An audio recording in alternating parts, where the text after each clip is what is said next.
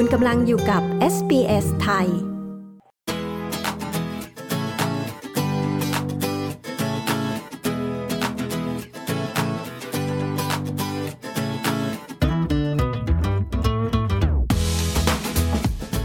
ช่วงพูดคุยในวันนี้นะคะ คุณอภิชนา หงสุวงหรือคุณพีช คนไทยในซิดนีย์ ที่ทำงานบริษัท Microsoft จะมาเผยประสบการณ์ลองใช้ Chat GPT เขียนอีเมลถึงลูกค้า เพื่อพิสูจน์ว่า AI หรือปัญญาประดิษฐ์ จะเขียนได้เหมือนมนุษย์แค่ไหน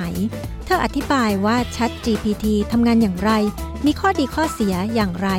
และในอนาคต AI จะทำให้ชีวิตของเราง่ายขึ้นหรือเปล่า หรือจะทำให้เราตกงาน ดิฉัน ปริสุทธ์สดใส SBS ไทย พาคุณไปพูดคุยกับคุณพีชค่ะ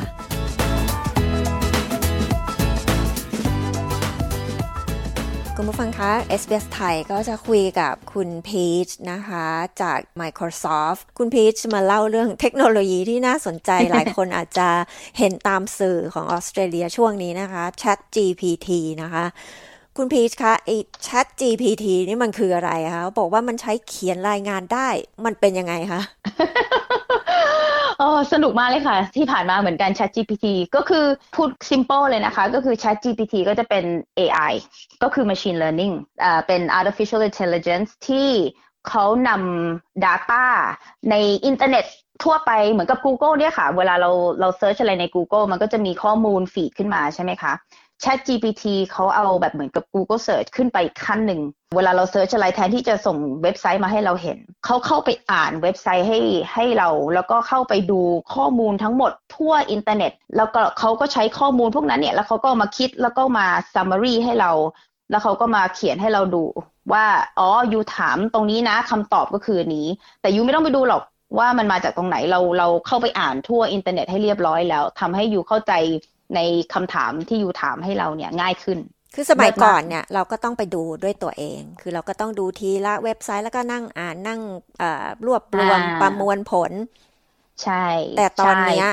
มันมี Chat GPT ที่ทำทุกอย่างเนี่ยให้เราในเวลารวดเร็วมากเลยใช่ไหมคะใช่ค่ะ ใช่คือเหมือนกับกึ่งกึ่งเขาไปคิดให้เรามาแล้วขั้นหนึ่ง แล้วเราก็เอามาอ่านแล้วเราก็เอามาคิดว่า เออ โอเค เราจะหาต่อหรือว่าเราจะหยุด เหมือนกับคุยกับมนุษย์แล้ว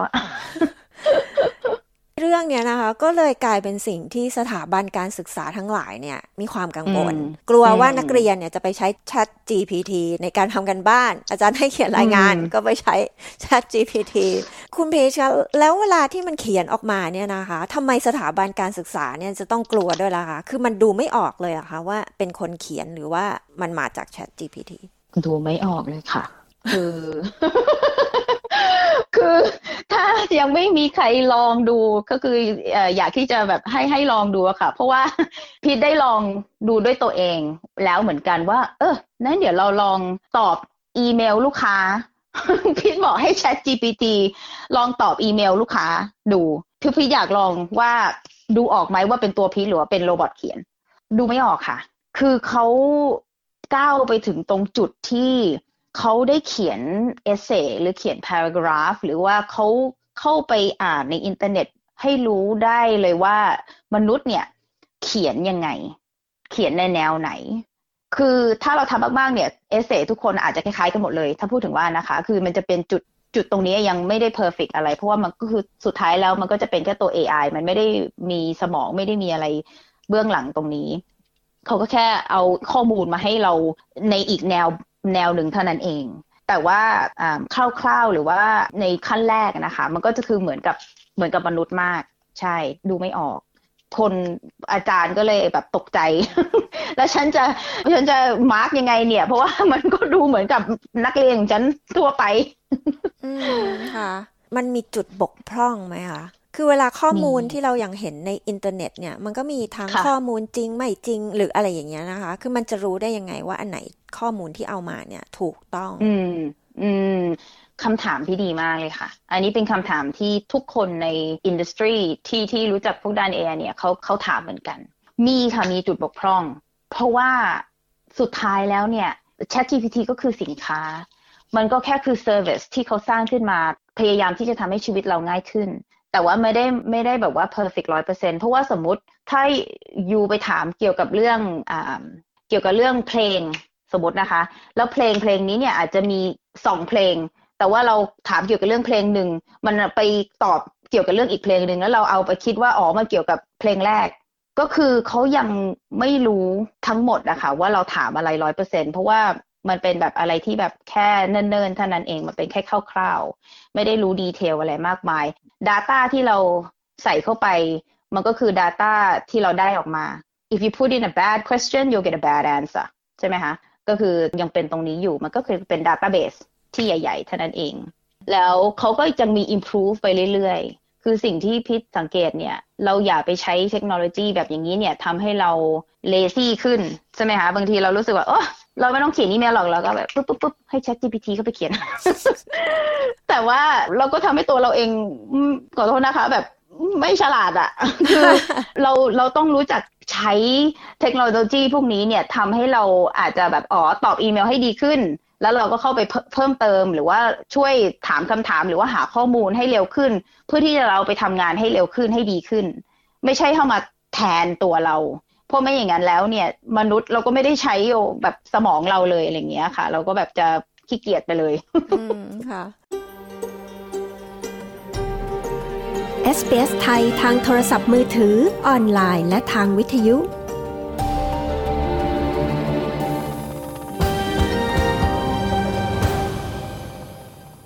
เวลาที่ Chat GPT เนี่ยเรียกว่าทำได้ในระดับหนึ่งในในระดับที่ไม่ต้องลงลึกมาก แล้วทีนี้งานบางอย่างเนี่ยอาจจะไม่ต้องลงระดับลึก เขาจะใช้ Chat GPT มาทำแทนมนุษย์ไหมคะคือแทนที่จะจ้างคนมานั่งตอบอะไรเล็ก ๆ น้อยๆง่าย ๆ เอาพวกนี้ไป เราจะตกงานจะมีคนตกงานจาก Chat GPT ไหมคะโอ้อาพิดว่าคือเหมือนก็เหมือนกับ การพัฒนาของโลกหรือว่าของมนุษย์ หรือว่าของแบบอินดัสทรีถ้าเราดูในใน history ของเราอะนะคะ เมื่อก่อนนี้คนเคยสร้างรถใช่ไหมคะ ใน factory line ใช้มือสร้าง แต่มาแล้ววันหนึ่งโรบอทก็เข้ามาทำแทน แต่มนุษย์ก็ยังต้องอยู่เพื่อที่จะคุมหรือเพื่อที่จะ QC งานของเราในตำแหน่งของการที่เป็นมนุษย์เนี่ยค่ะ ก็อาจจะต้องขึ้นมาอีกระดับหนึ่ง เราก็ต้องหาทางเพื่อที่จะ improve เพื่อที่จะเรียนรู้ เพื่อที่จะหาทางตามเทรนด์ของโลกไปเรื่อยๆ skill ของเราก็ต้องเปลี่ยนไปเรื่อยๆ มันก็ไม่ได้ uh, any different ที่ที่ผ่านมาในในประสบการณ์ของมนุษย์นะคะ มันก็จะไปเปลี่ยนไปเรื่อยๆ แต่ว่ามีอยู่อย่างหนึ่งที่คนเขากำลังดูอยู่ทุกวันนี้กำลังกำลังมองดูด้วยการสนใจก็คือด้านโปรแกรมเมอร์หรือว่าด้านโค้ด เพราะว่าใน Microsoft เนี่ยค่ะ ก็จะมีสินค้าที่เรียกว่า GitHub แล้ว GitHub เนี่ยก็จะเป็นเกี่ยวกับเรื่องพวกโคนโค้ดอะค่ะ แล้ว AI ตัวนี้เนี่ยก็เข้าไปซึมเข้าไปใน GitHub แล้วทำให้คนที่โค้ดเนี่ย ส่วนใหญ่ต้องมานั่งพิมพ์ตั้งแต่เริ่มแรกเลยไหมคะ ตอนนี้ก็คือถาม Chat GPT เข้าไปเลยแล้วพรึบโค้ดนี่ออกมาเป็นเป็น paragraph ให้เราได้เลย เราไม่ต้องไปนั่งเขียนเลย เราก็แค่ตรวจว่ามันถูกไหม ใช่ค่ะ แล้วเราก็แบบใช้เป็น base หรือว่าเราก็ต้องมาแบบอาจจะเพิ่มตรงนี้เปลี่ยนตรงนี้ แต่ถ้าพูดถึงว่าโปรแกรมเมอร์กับ Developer ที่เมื่อก่อนนี้แบบแค่โค้ดแบบ basic เว็บไซต์หรือว่าอะไรเงี้ย สมัยนี้เราต้อง improve ตัวเราเองไหมอย่างนั้น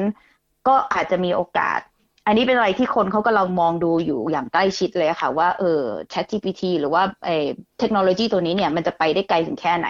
คืออาจจะไม่ได้แบบ replace แต่ว่ามันเราเราต้องรู้จักการที่ว่าเราเอาเอาตัวนี้เนี่ยมาใช้ให้เราเนี่ยได้ดีขึ้นยังไง ให้เราได้มีเวลามากขึ้น แทนที่เราจะต้องมานั่งทำอะไรนานๆ เป็นชั่วโมงแล้วให้มันช่วย เรามีเวลาเหลือที่จะไปคิดอย่างอื่นต่อหรืออะไรแบบนี้หรอใช่ใช่ค่ะ อาจจะเป็นแบบนั้นคือเหมือนกับว่าสมมติในเรื่องด้านอีเมลที่พี่ใช้ พี่ใช้จริงๆนะคะก็คือมีเวิร์กช็อป แล้วต้องมาใช้เวลาเขียน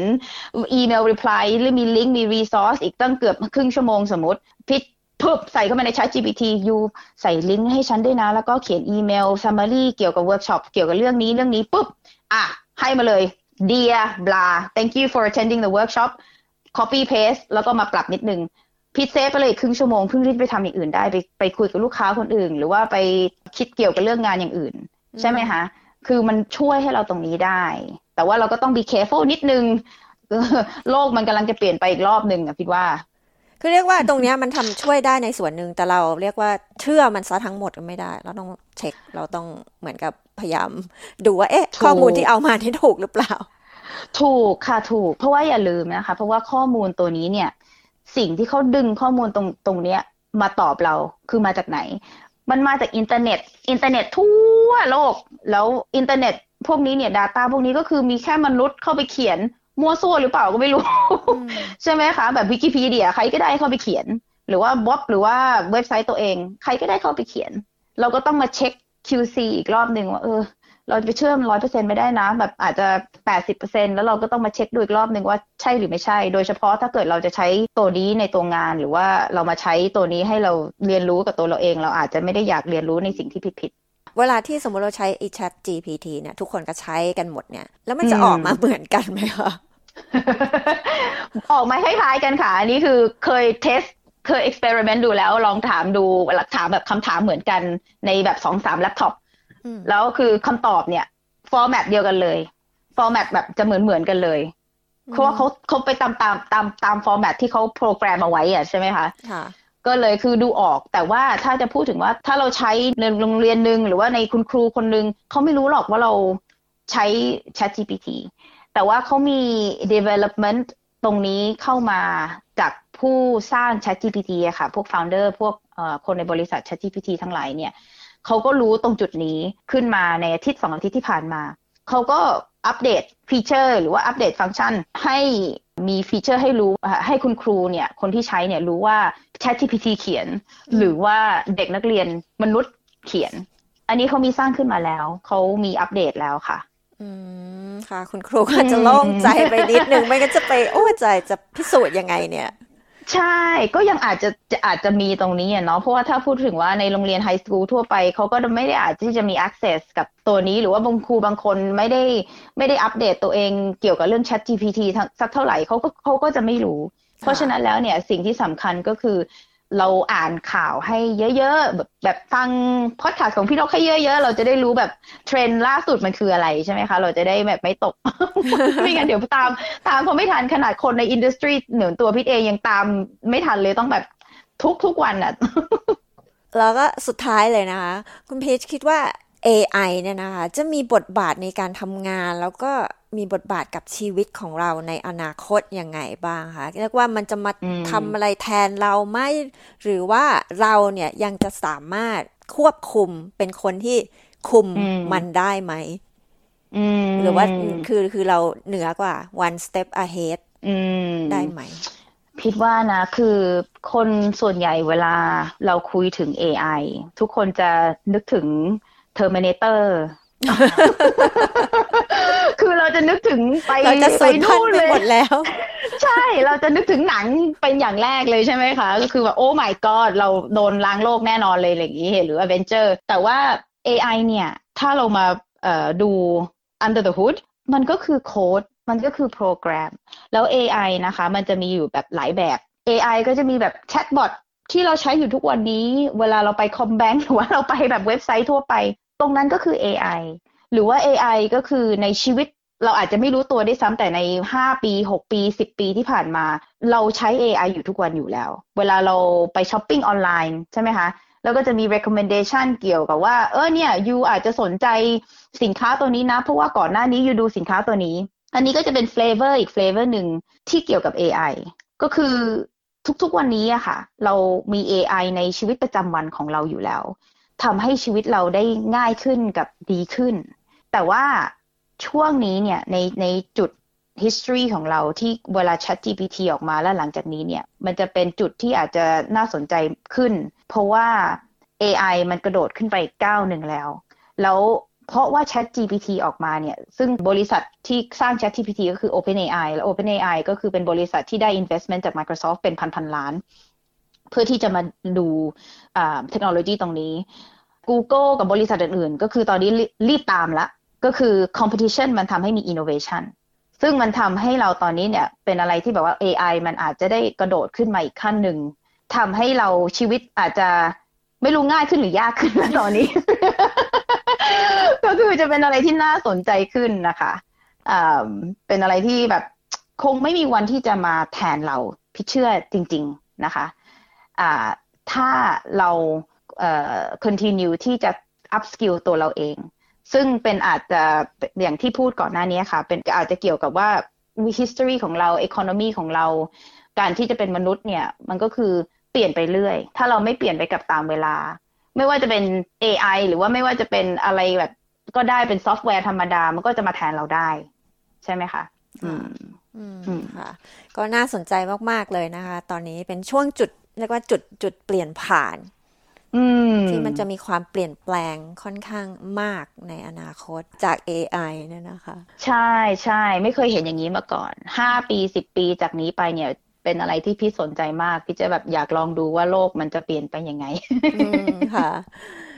ทุกคนก็ต้องติดตามข่าวสารติดตามข้อมูลกันตรงนี้ที่แน่ ๆนะคะ ต้องพยายามมีหูตากว้างไกลศึกษาตรงไม่งั้นเราอาจจะตามเขาไม่ทัน ใช่ค่ะใช่ AI จะมาแทนเราจริง ๆ อ่านข่าวเยอะๆแต่ว่าต้องระวังนะคะ ว่าข่าวสารที่เราอ่านนี่คืออะไรข่าวปลอมใช่ค่ะใช่ถูกต้องเลยค่ะ วันนี้ขอบคุณมากเลยนะคะ คุณพีชที่คุยกับ SBS ไทยค่ะ ได้ข้อคิดหลายอย่างทีเดียวนะคะ ทั้งเรื่องเทคโนโลยีก็เรื่อง Chat GPT ที่ตอนนี้หลาย ๆ คนก็คงจะต้องจับตาดู ใช่เลยครับ ค่ะ ขอบคุณนะคะพี่โน้ขอบคุณค่ะ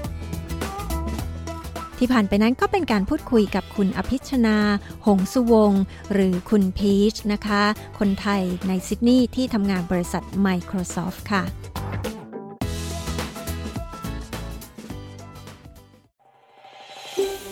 ต้องการฟังเรื่องราวน่าสนใจแบบนี้อีกใช่ไหม